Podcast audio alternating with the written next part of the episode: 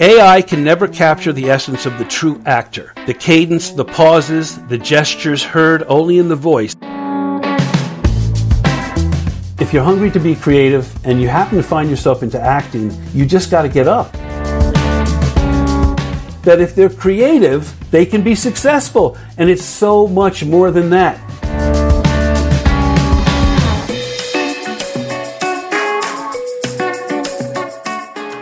Welcome to the Common Creative Podcast. I'm Paul Fairweather. And I'm Chris Meredith. And Chris and I are on a mission to lift the veil or open the book on creativity in business and life through the lens of ideas, stories, and visual cognition. So today, our guest is Chris Lutkin from Montana. And if I was to describe what Chris has done in his creative life, well, then we wouldn't have time to get him on. Um, it was very inspiring. Um, Chris, what are some of the things we learned, or give me a bit of a snapshot of him? I call Chris a kind of professional, full time creative. He knows what it's like to be a creative and earn money as a creative throughout his career. Uh, for me, the big takeouts were you've got to learn to just dive in, you've got to take risks. Uh, creativity is a craft as well. There are some basic disciplines that you need to know. And I was also very struck by the way that actually, he, he, to get inspiration, he'd look back at his own life. He called himself rather humbly a, a quiet grinder of a creative. In other words, not hit the, hit the kind of big time, but he every stage of his life he's been a creative, a quiet, successful creative. Uh, Chris sent us a very detailed, very long uh, thing where he had looked at stories and quotes and ideas and images, and we only touched on on uh, a few of them. But one of the things is, the last ten years, he's been a audiobook author, or sorry, audiobook narrator, and uh, he's got a, a, great voice for radio. Um, and it was really absolutely fascinating, and, and how that linked into to the pandemic and how it linked into his own career as an actor. But absolutely fantastic. So stay with this podcast right through to the end. There's an amazing quote that Chris shares with us, all about volcanoes and artists. See what you think. Yes, the lava is flowing. So let's get him on. Chris Lutkin, welcome to the Common Creative. Well, thank you so much, gentlemen. I'm very excited to talk with you two about creativity, and I'm quite honored that you would choose me out of all the millions of the creatives out there to talk about uh, my journey. Thank you so much. Chris, we're very excited to have you on the show. Thanks for joining us from the States. You've got, we've got people in three different locations. You're East Coast, if I, if I understand it right. Well, actually, um, my whole uh, evoir is American nomad. I call myself an American nomad because I've lived all across the United States States. And tomorrow, my wife and I are moving from Metro Detroit to Boston. So at the moment, I'm in. I'm in yes, I'm sorry. In the moment, I'm in Metro Detroit. Uh, so t- tell us more, because I know you, you, sent us a d- detailed note in advance, which we're very grateful for. But you describe yourself as a nomad. Is is is a nomadic lifestyle part and parcel of being a creative? Well. I, I think it's it's um, it's kind of like a, a glorious accident, if you will.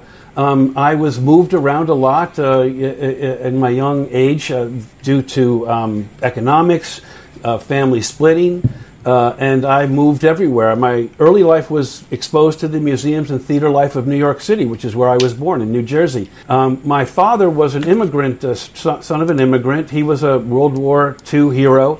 He came back and became an architect and uh, both of these parents loved going into doing uh, community theater. They were all into the arts. They moved me around and uh, they took me to uh, everywhere. My mother, as an architect, uh, was building buildings in Rochester. He moved us to Montana to work uh, Big Sky. So it's this crazy stories in life that I kind of grew up with. And when my parents got divorced, then I really went on what I call my American nomad, nomad experience. So I went from Rochester to the Finger Lakes in upstate New York, Bozeman, Montana, to Fort Collins, Colorado. Graduated from high school in Rocky Mountain, and then I thought I was going to try to get to New York City and become an actor. And uh, my first experience was uh, moving into New York City in 19 summer of Sam, 1977 and uh, it was an incredible experience because my first visual of New York City was driving uh, towards the Holland Tunnel and seeing the World Trade Centers uh, spread out in front of me. They were giant. And between those two towers was this, this, this waning moon that was like glistening and, and, and like welcoming me into New York City. And there was no turning back. I was only 20 years old. And I, at that moment, you know, I glanced at the towers. I saw that sun, that moon snuggled between them. The biggest and brightest, fullest moon I'd ever seen. And it felt like it was the right thing. And then soon after that, I went to become a member of Ensemble Studio Theater at Ensemble at EST, one of America's greatest developmental theaters. And I mean, the rest just keeps going on and on. At the moment, um, I'm uh, really creating myself, recreating myself as an audiobook um, uh, narrator, which is, I think, how we kind of came uh, become connected. Yeah. So, so tell, tell us what, what does that involve, Chris? Like, tell, tell us about that. Like, you've, uh, uh, I think what, one of the reasons that we want to get you on because if you're an audiobook narrator, you've obviously got a, a great voice for radio, or well, say great face for radio. Yeah. Um, well, the audiobook industry is really uh, an interesting um, phenomenon. I mean, it's a multi-billion dollar industry now. When I first got involved in it about uh, 10 years ago, um, I actually was teaching acting at, in New York City. I've taught um, for universities, I taught for NYU. This is acting um, craft, if you will, camera craft. And I was teaching a, a class at a, a, a New York City studio, and I was playing softball a lot and one of my softball pals was a up and coming uh, vo- audiobook narrator who is now the top. He's got 5,000 titles, he's won Golden Voice Awards, he's done everything. And he wanted me to help him get into the studio to teach, so I did. And he said, Chris, you should try this audiobook industry. It's really good. It's just opening up. You, you know, you have a good voice. I think you'd be good at it. I tried it, went to his class. I kind of felt good about it, but I had two things which really um, I think I had to overcome. One was uh, the overhead. You had to get a whisper um, booth. There was all sorts of things you had to invest to get into the industry. And then, secondly, there was um, a little bit of a, eh, you know, I'm an actor. I don't want to do audiobooks, as though there was something um, commercial about it, if you will. Un- uh, luckily, I went with it, and I found it to be one of the most incredible creative endeavors I've ever had to really uh, work, and and um, um, it's just an amazing experience. Tell us more about the creative process. That on the, your initial reaction was it's a, it's like selling out. It's not real acting. It's not a real creative talent, and you've learned that it's very creative. What is it like? How do you, how do you approach? Well, narrating a book. The the re, the way that you you approach um, a book when it's when it's assigned to you or it's given to you and let me use the experience of what I just had. Tomorrow I have a pub date of a new book that's coming out. And um, it's um, called Shadow State by a new author called Frank Sennett. When I auditioned for this book, um, because the industry has changed very quickly. When I first entered the industry, uh, you would be part of a, a, stable of narrators, and they would assign you books. And I was uh, kind of assigned the same books with a friendly voice. I kind of have a friendly voice, so I was doing um, you know, like books on soil. I was doing kind of instructional books. Yeah, the, the, question is, what's it like? How do you approach being an? You're given a new assignment. What's the thought process and how you how you approach? Well, there's there's there's three basic things you need to do audiobooks. Not just a good voice, but you have to understand the material and you have to be able to take direction. And so a lot of my acting work uh, and my acting craft and my experience has lent a lot of um, uh, opportunities to evaluate scripts, understand material, understand the technique that's needed, and then deliver. So in this particular audition for this book that's breaking tomorrow, I had to use a different voice, and I'm going to do it for you because, in a sense, it's very affected, effected. And it was, if you'll excuse me, I had to have what I call an effort uh, uh, I call a fuck it attitude adjustment. It's like just fuck it and do it. And so it goes like this: the the the character is kind of an intense, intense uh, assassin, and he's got to kind of talk like this in the voice, and you've got to go low, and you've got to kind of be gravelly, and you've got to kind of commit to that voice. And when I did that voice, it's certainly not wow. something that's my natural, but I went with it because I knew I could I could I could do it, and um, uh, that was what the material required. And lo and behold, um, I was awarded the book by the author. He chose me, and his his um, uh, compliment was that I was intense, and it seemed like a thriller. the voice to me sounds like a 20 a day, five coffees a day kind of voice. Right. Is it, would that be the right? Yes, absolutely, persona? absolutely. and so um, the way that it works now, so you get the book, um, you read the book once, twice, maybe. Um, if you're making notes, if there's any words that don't that you don't know, there's certain um, uh, places where you can go to find the pronunciations. You do tons of research, hours and hours of research, and then um, you start to record the book. And when you're recording the book, it takes about two hours for one hour of recorded material. And as you're reading, uh, you're going through, uh, say, I have a quote here. Uh, you're just reading. If you make a mistake, you got to go back and fix it. So uh, for every uh, mistake or click or stomach grumble, you've got to go back and fix that. Then once you record the whole book, so that's eight hours of recording or eight hours of finished recording material, you're going to go back and edit it. You're going to go listen to it one more time while you're while you're reading the copy and this is uh, you know it's it's a it's a grind sometimes. But what I really love about it is it's it's like producing your own radio show. You're playing all the characters. You are making the choices. There's no director. You're all by yourself in your booth and you're putting down this material and you just leap of faith knowing that you're using your talent and your instincts and you're giving it your all so, Chris, uh, tell me what what does the growth of audiobooks deliver? Because I'm, I'm, thinking there's two ways of discussing it. One is to say we've become so lazy we can't even be bothered to read books anymore. We need people like you to read them for us. On the other hand, you could argue, and I'm, I'm, guessing this is where you're going to go, is no, no, no, the narrator adds a whole new layer of richness that you wouldn't get if you read the book. But, so, what do, what do you think of this whole phenomenon of audio? Well, um, I do believe that um, to audiobook listeners, there's, there's a really um, rabid and uh, uh, hard fan base for, for audiobook listeners. And um, just uh, as an example, the author Frank Sennett, uh, I had uh, some collaboration with, and I talked to him and he was one of these guys who said, Chris, I listened to a thousand audiobooks, but you really nailed this one. Now, I'm really happy that he loved it. But I also know that when the reviews come out, there's going to be somebody that's like, oh, this guy doesn't know what he's, you know, this voice is not the right voice. There's, there's, it's just, it's just so many different. Chris, um, I, I, know, and we're probably not going to have a chance to touch on, you know, 10% of the creative things that you've done in your life thus far. Yes.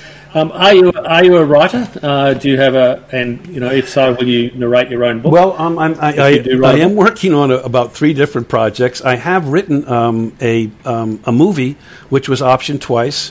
Um, right now, I'm trying to convert that into a novel, a first person novel, uh, first person.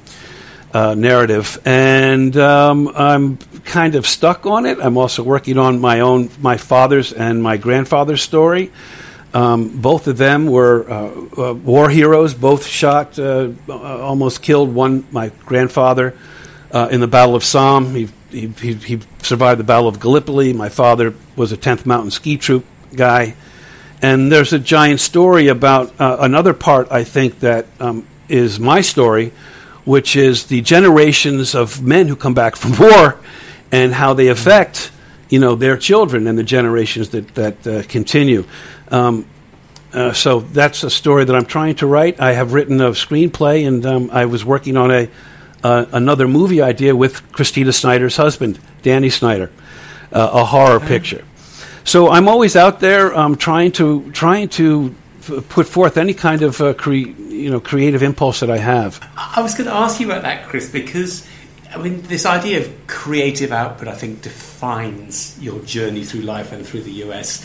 And it seems to me you can turn your hand to many things. So you started in, in modelling, you know, audiobook narration, mm-hmm. acting, and so on and mm-hmm. so on. How do you choose? I'm guessing there are sort of new projects coming up in your mind the whole time. How do you decide I'm going to do something with that, and how do you decide that's not what I'm going to pursue right now? Well, I think it's a it's a it's almost like a, a necessity to uh, uh, to figure out what it, how it is I can make some money. Um, I mean, that's that makes sense. That's it. I mean, you know, uh, the the the journey for me. I, I had uh, a, a, career in New York City for 35 years. My wife and I came out to the Detroit area to help family. And when I left New York City, I really didn't think I was going to do any more acting.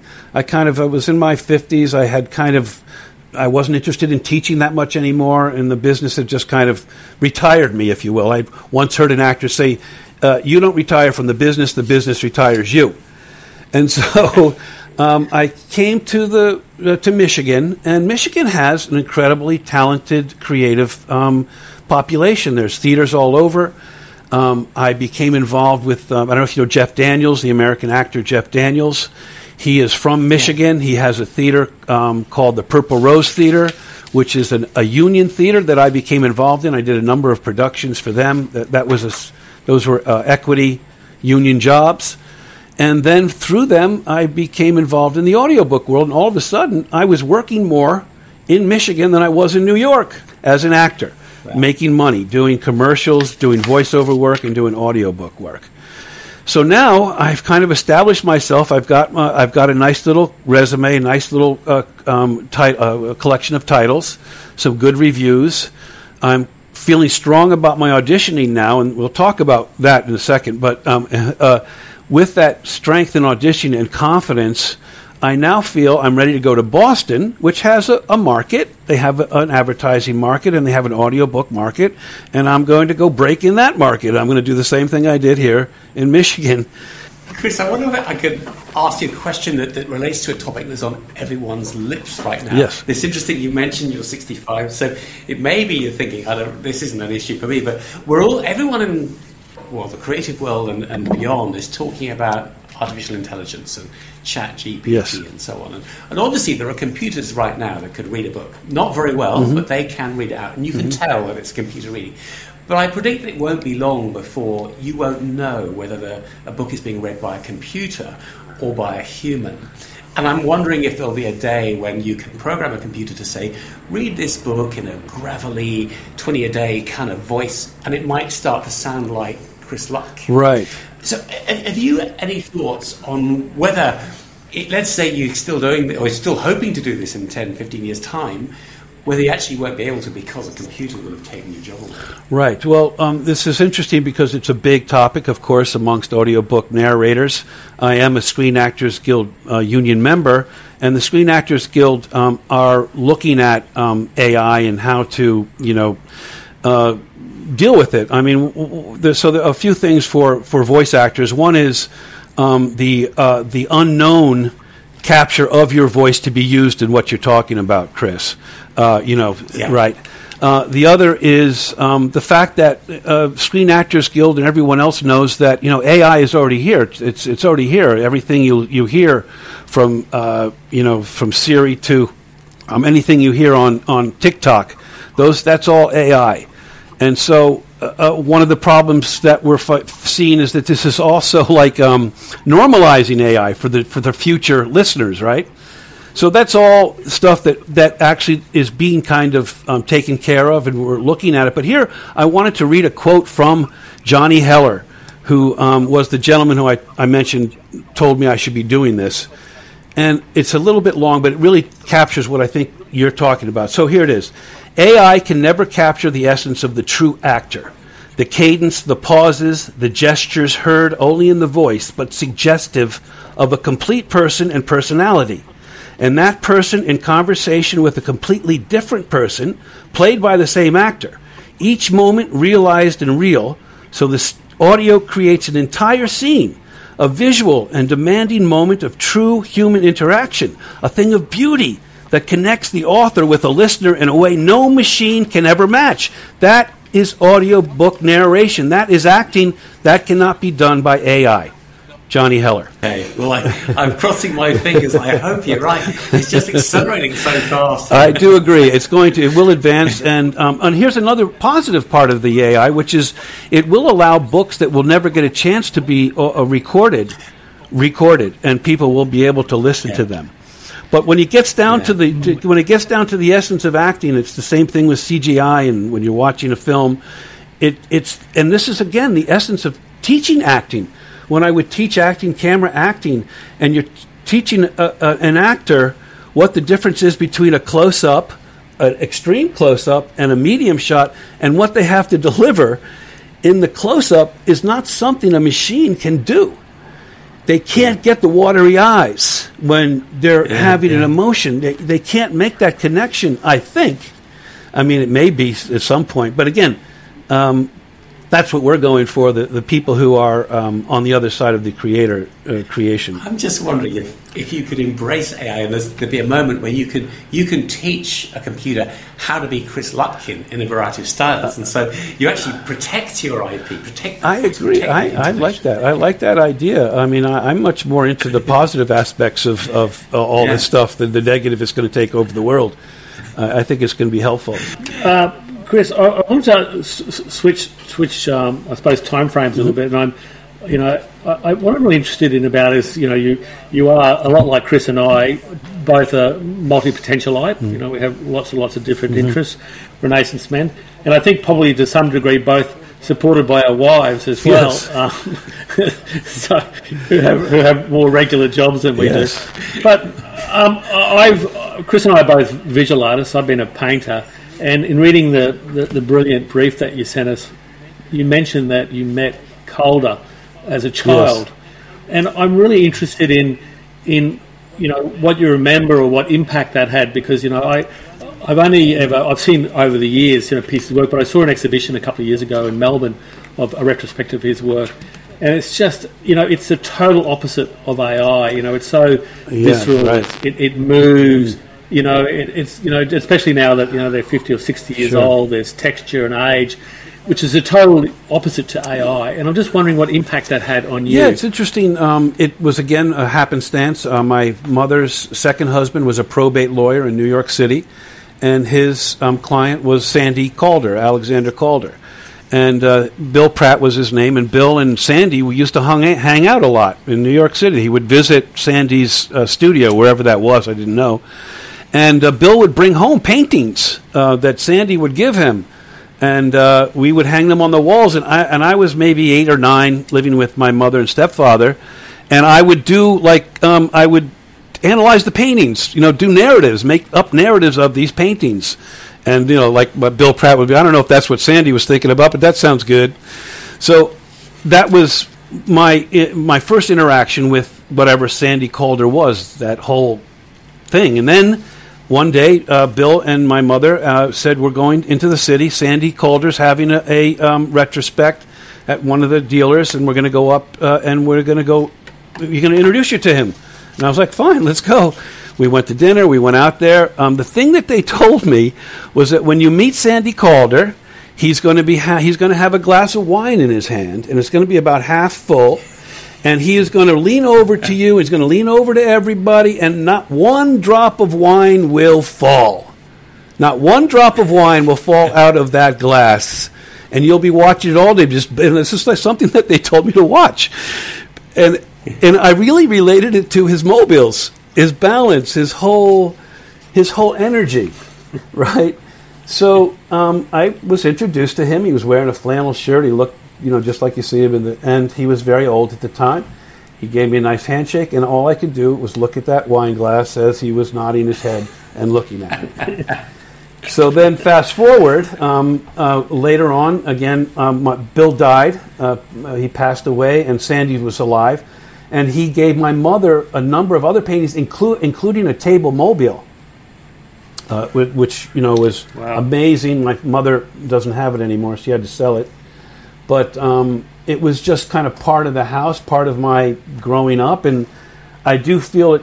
Oh, and and then of course I uh, came to New York as an uh, you know as a twenty year old and went to the the Modern Museum and saw his circus, uh, which he made, and I and I I have and I started doing like out of champagne wire little figures, and I have them around. Like when I was bartending, I would turn these little figures into like what I remember Calder circus figures like. So it definitely had a, some sort of uh, uh, effect on me. Yes, yeah, so that was Alexander Calder. Um, I also got to meet um, um, uh, Margaret Hamilton, um, of all people. I don't know if you remember her, Wicked Witch of the West. Also, I got to see Milos Forman, got to meet him. Um, I was spent the night in Lauren Bacall's apartment at the Dakota. Uh, so uh, we have tons of stories. so, Chris, I was, I was because it seems to me you, it's a meeting people, getting inspiration from people is a key theme yes, yes. in your story. And, and I think I just want to check. I think it answers the question that was on my mind, which is kind of where do you get inspiration from? I'm sure lots of people listening will be thinking, kind of. You seem to have no end of amazing ideas, but lots of people listening will going, "Well, I just run out of juice every now and then. I've got I'm at a blank wall." So, where do you get your inspiration from, and, and is it all about meeting new people? Um, it is about new, meeting new people, but I do think that I have this um, this this this uh, going. And I, I guess I call it like tightening the belt and just going to the well and making myself go for it again. Um, kind of reinventing myself or just you know uh, digging in because as and this relates more to um, the collaboration of my wife and I. Uh, you know that partner collaboration. She also is an incredibly creative person. She is an actor herself and she is an improv person who's taken corporate improv to another level. She worked for Ford for seven years and did corporate improv. She's an amazing collaborator. And as you know, I would be remiss if I wasn't doing everything I could to make money doing what I can.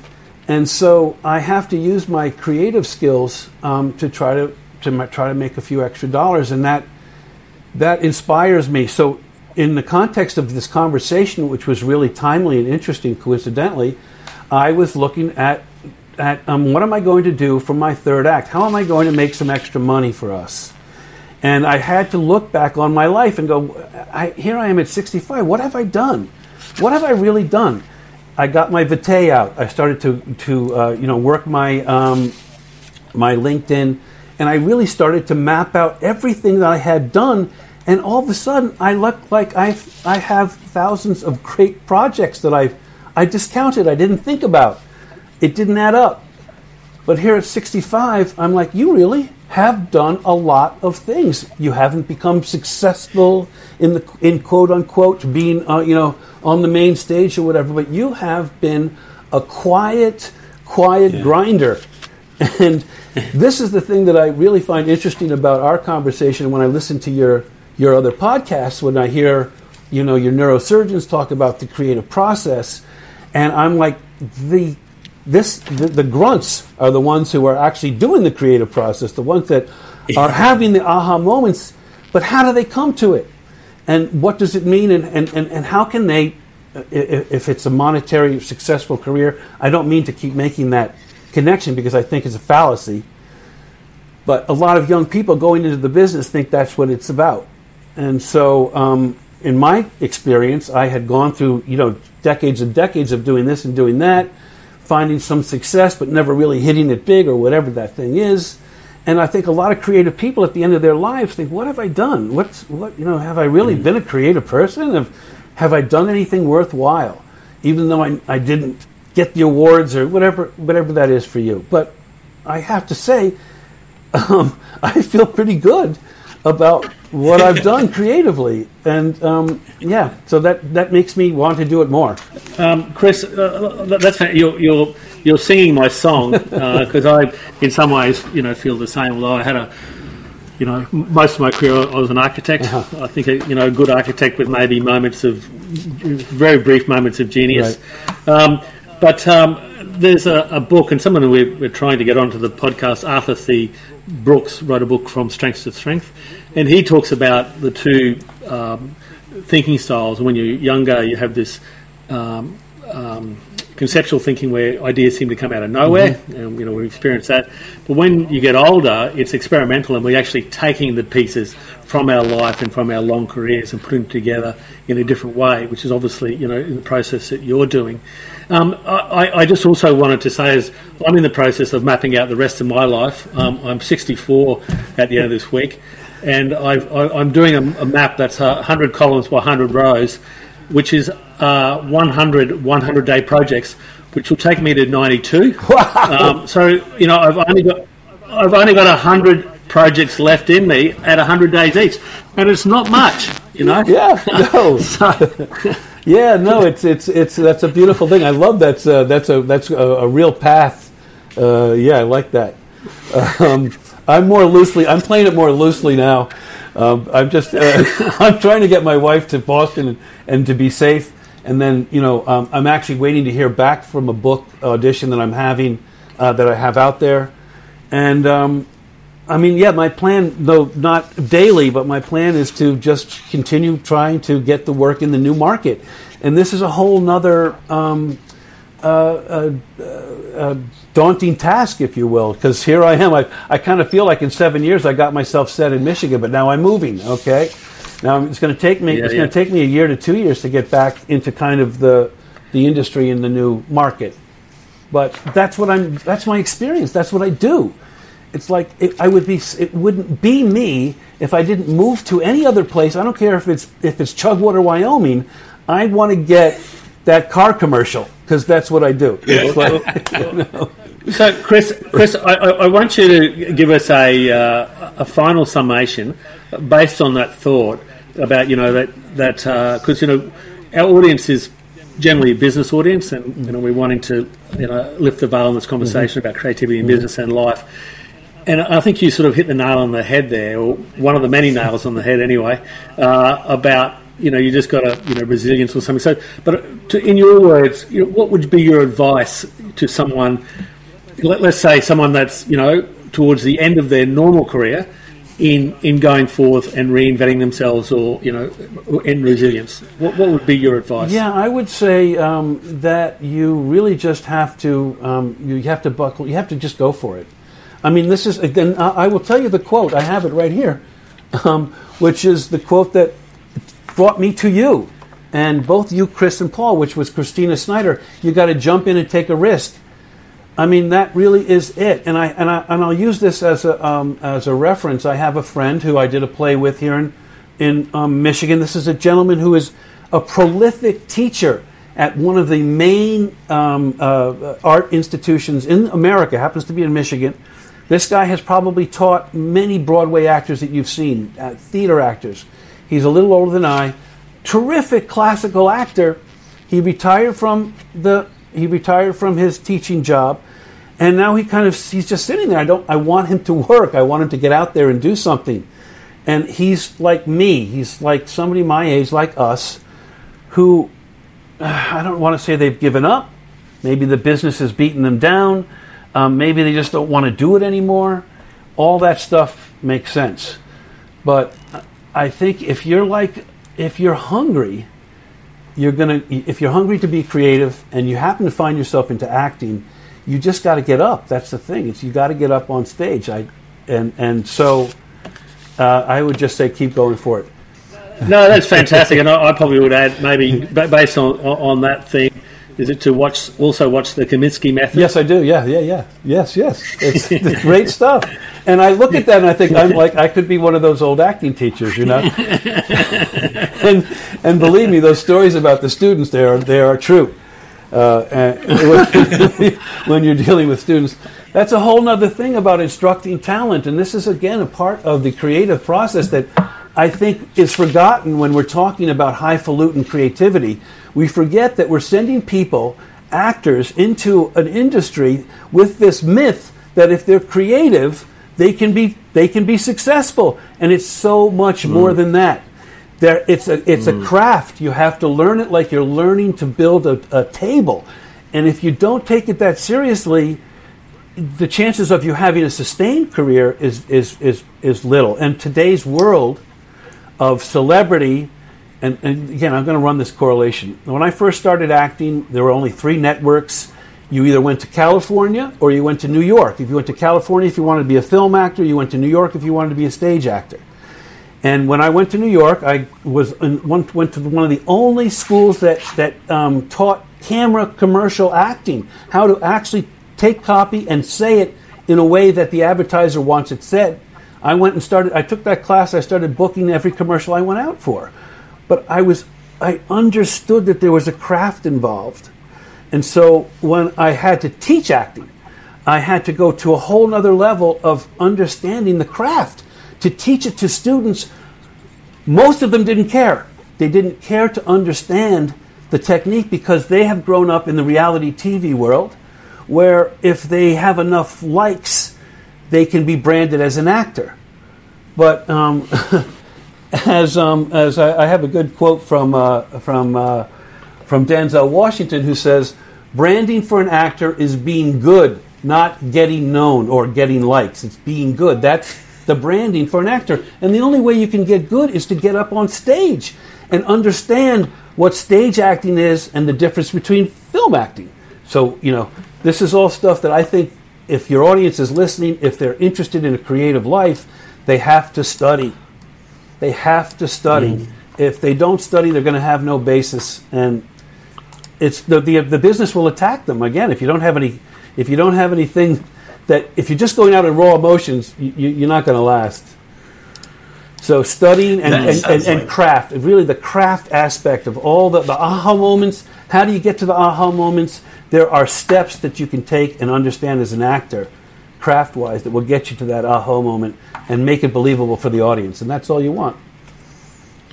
It, it sounds like great advice because it, it does.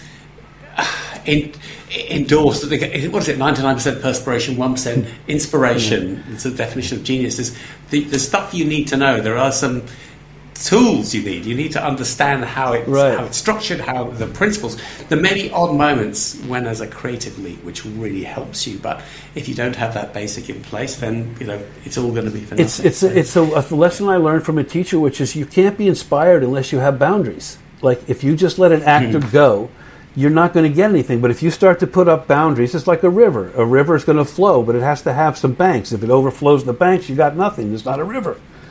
So, um, and I, I, would I would say, uh, uh, Paul, you know, as an architect, you had to learn rules. And then once you learn the rules, you play outside the game. That's the beauty of acting. And this is how I taught acting. Acting is a sport. It's a game. You learn the game, you learn all the rules, then you can play outside the rules. But if you try to play outside the game before you know the rules, you're not going to win. yeah, yeah. Chris, look, I just want to uh, thank you for your time today. It's, it's been absolutely fantastic. Um, and, uh, uh, you know, as always, Chris and I learn things. And I just think from the perspective of acting and, and the whole connection for me also between the fact that the Calder paintings inspired you to make up stories. Uh, sort of a reversal of what we do is we often find an illustration to support a story or an idea as, right. a, as a metaphor. But I love that, and I love the impact that that had on you. So that's just a, you know, an amazing, an amazing uh, thing. Um, so look, thank you for your time today. It's been absolutely sensational. Uh, really loved thank it. Thank you so much. Thank, thank you. So you. I want I want to leave you with one quote. This is a, I, I, ha- I left it for you, but I do want to say it because I think it it really encapsulates the the creative and it goes like this Artists dwell on the same island as everyone else, but live closer to the volcano.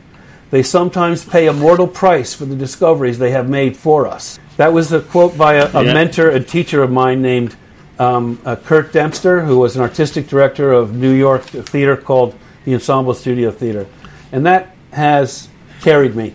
It is, isn't yeah. it? It's a vivid picture and, and in a way a frightening yes. one, living close to the volcano. Yeah, yeah, you know, so, yeah, we're all dancing on the edge. thank you, gentlemen, yeah. so much. Uh, I love, I love the conversation, and I love your podcast, and thank you for the honor. So, oh, what a wonderful person, a wonderful advert for being a creative and learning the craft of your particular creative profession. And also, Avanado, you always just got huge energy from him. It was lovely to chat to such an exciting guy who's on such a journey. Yeah, fantastic, Chris. And Chris is a raconteur uh, through and through. Yeah. And I could listen to his stories for hours. And in fact, we have arranged that after he moves to Boston that we will catch up just for a hangout and listen to some more of his stories because uh, he was a great storyteller and a really interesting interesting insights into creativity, um, as well as his also his visual connection with Calder. So, um, if you enjoyed today, uh, please leave us a review, five stars if you can, uh, basically, uh, and uh, give us a rating, and uh, tell your friends. Yeah, we'd love it if you tell your friends. It helps us spread the word about creativity and, of course, brings new listeners into our show. We'd love it if you do that. And we'll see you next week on the Common Creative Podcast. Ciao for now.